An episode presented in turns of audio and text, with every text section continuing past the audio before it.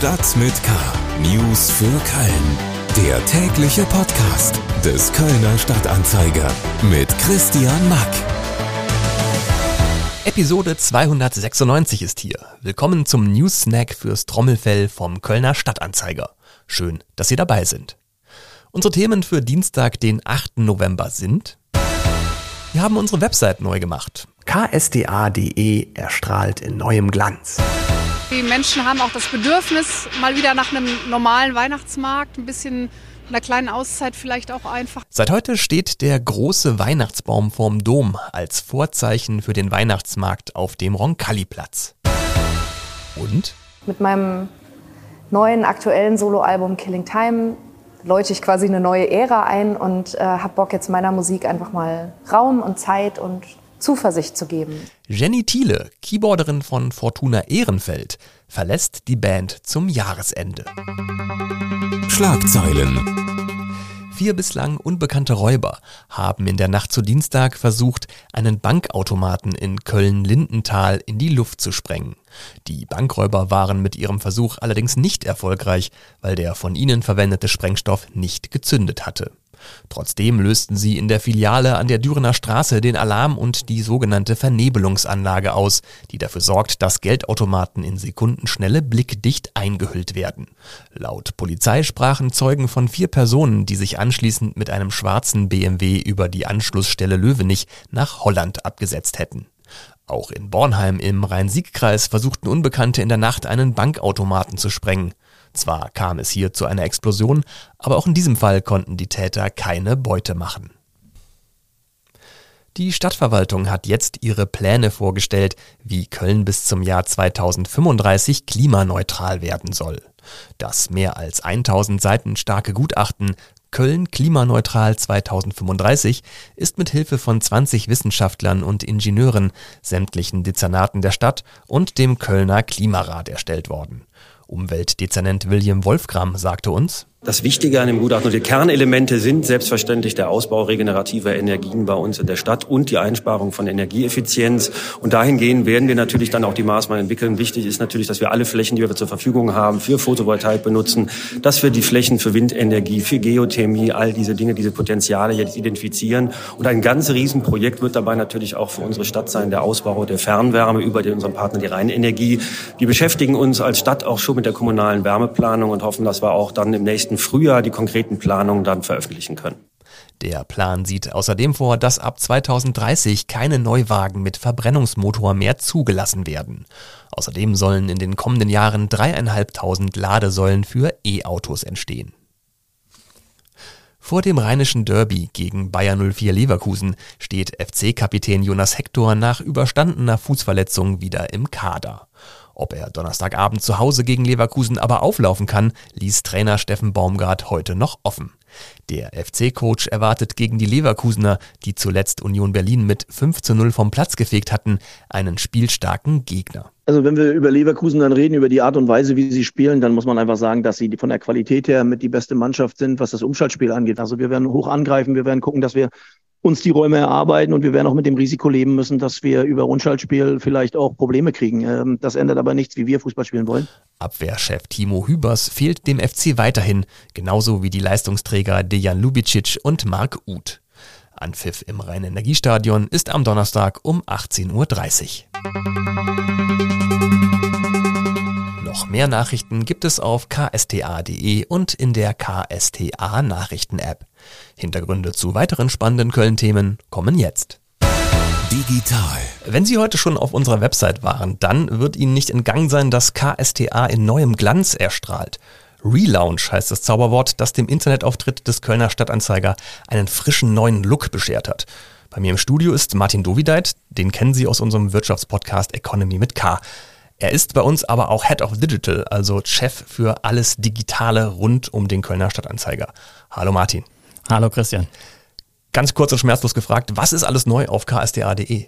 Also wir haben grundsätzlich die ganze Seite neu gemacht von A bis Z.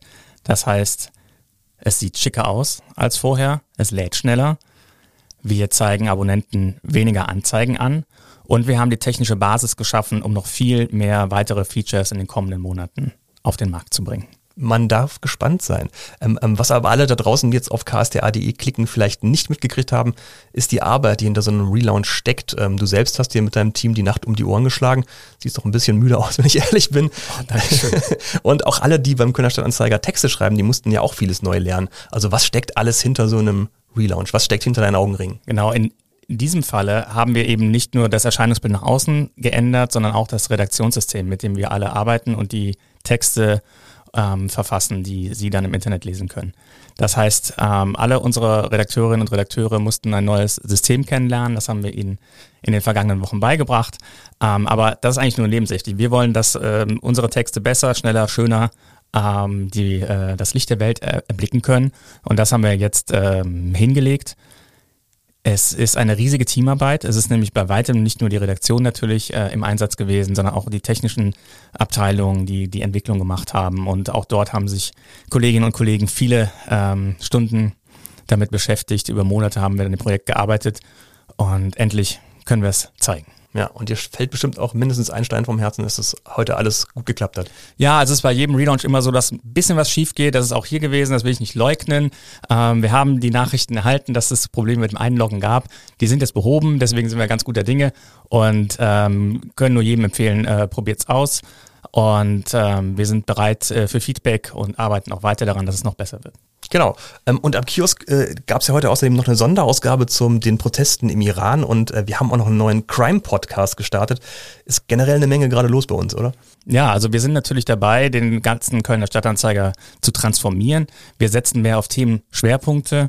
Wir sind dabei, neue Kanäle für uns zu erschließen, so wie zum Beispiel Podcasts, Social Media etc. Und das ist das, was wir versuchen, regelmäßig natürlich auch sichtbar nach außen zu machen. KSDA.de erscheint seit heute in neuem Glanz. Wir haben unsere Website gelauncht, wie es so schön heißt. Jetzt ist alles noch schöner, frischer, schneller, übersichtlicher und natürlich auch besser geworden. Schauen Sie gerne rein, falls Sie es noch nicht gemacht haben, auf ksda.de. Freizeit. Sind Sie eigentlich schon in Weihnachtsstimmung? Ist ja gar nicht mehr so lang hin bis Dezember.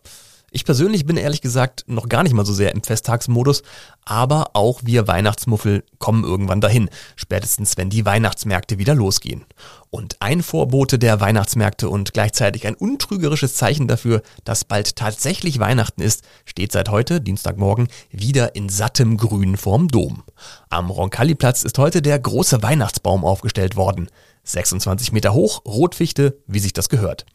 Acht Dekorateure haben das Ding schön geschmückt, so richtig mit tausenden LED und Stern obendrauf. Und was ist in Zeiten wie diesen auch beim Weihnachtsmarkt wichtig? Genau, Nachhaltigkeit. Das weiß auch Birgit Grothüß, Sprecherin der Kölner Weihnachtsgesellschaft. Uns ist es immer wichtig, dass der Baum nachhaltig gefällt wird, weil wir eben, also wir lassen den nicht züchten, hochzüchten für uns. Und ähm, in diesem Jahr kommt der Baum ähm, aus der Eifel, aus einem Privatwald und muss da jetzt im äh, Zuge einer Durchforstung muss der gefällt werden. Ja, und jetzt findet sie ein schönes Ende bei uns auf dem Weihnachtsmarkt. Sobald der Weihnachtsmarkt beendet ist, äh, wird der Baum natürlich abgeschmückt, ähm, wird schon mal in kleinere Teile ähm, zerlegt und landet dann im Zoo und dann haben die Elefanten noch was davon. Ach guck, da freuen die sich auch. Natürlich geht's in Zeiten der Energiekrise auch beim Weihnachtsmarkt um die Frage, können und wollen wir uns dieses Lichtermeer leisten? Deshalb schaltet der Weihnachtsmarkt dann jeden Tag nach Betriebsschluss auch die Lichter aus und macht das große Lichtnetz auch nicht vor Einbruch der Dämmerung an. Also auch wir ähm, wollen natürlich unseren Beitrag dazu leisten in diesem Jahr, ähm, glauben aber eben auch, dass es auch ein, für die Menschen einfach wichtig ist, mal so einen kleinen Moment der Hoffnung irgendwo auch zu haben und ähm, was ein bisschen was Schönes, schöne Atmosphäre zu erleben und ja, würden uns einfach freuen, wenn viele Besucher kommen und wenn wir hier einfach eine schöne Zeit dieses Jahr haben. Ja, das wäre doch mal schön. Am liebsten natürlich ohne Corona-Sorgen und schlechtem Gewissen wegen Putin. Denn es gibt ja abseits des schönen Bäumchens und der Buden mit Krams und Glühwein auch einiges, auf das man sich am Roncalli-Platz freuen kann. Highlight ist im Grunde genommen schon direkt ähm, zur offiziellen Eröffnung. Da treten die, äh, tritt der Michael Kokott, das ist ein bekannter Chorleiter, mit seinen Lucky Kids immer bei uns auf. Dann haben wir jeden Mittwoch und jeden Sonntag ähm, Los Mal Singe mit Stefan Knittler bei uns auf dem Markt, wo eigentlich immer viel los ist, wo sich alle schon drauf freuen. Und haben dieses Jahr auch wieder eine Besonderheit. Das hatten wir 2019 das letzte Mal, ähm, nämlich mit Herrn Kockott und Herrn Knittler gemeinsam. Der ganze Weihnachtsmarkt singt, wo dann auf dem Markt verteilt überall Chöre von Herrn Kockott äh, stehen und ähm, wir Liedhefte verteilen und mit dem ganzen Weihnachtsmarkt gemeinsam Weihnachtslieder singen. Na, Lust bekommen? Am 17. November geht's wieder los mit dem Weihnachtsmarkt am Dom. Bis einen Tag vor Heiligabend ist dann täglich geöffnet. Alle Infos dazu natürlich auch nochmal auf ksta.de. Musik. An alle Astronauten. Hier spricht der Kapitän. Ich will heute Nacht mit euch ein Trinken gehen.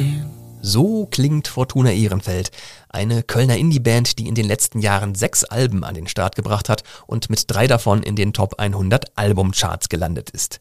Man kann da also ohne Übertreibung von einem erfolgreichen Kölner Bandprojekt rund um Musikproduzenten und Sänger Martin Bechler sprechen. Zur Band gehören außerdem noch Schlagzeuger Jens Knüpfer und Keyboarderin Jenny Thiele.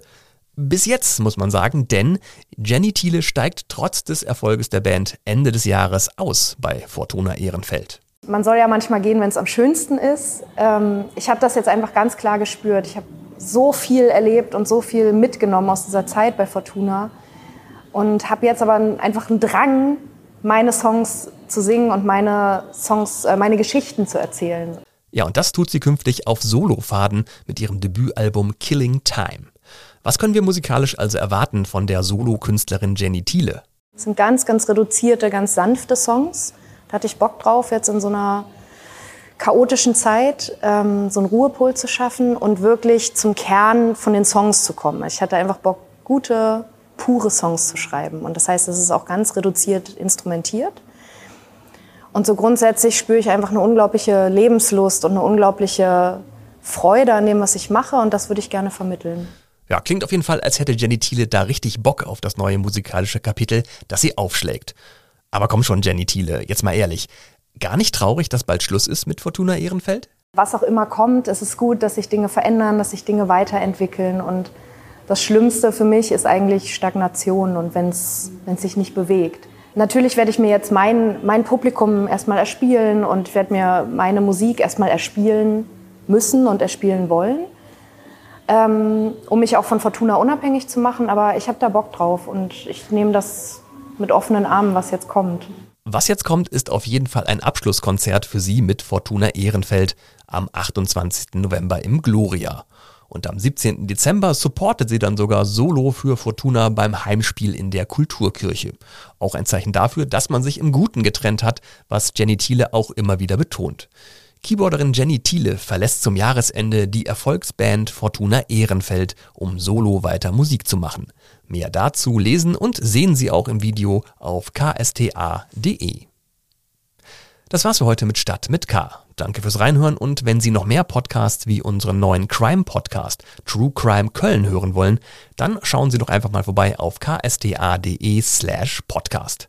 Alle Themen dieser Sendung als Links zum Anklicken und Nachlesen gibt's wie immer in den Show Notes.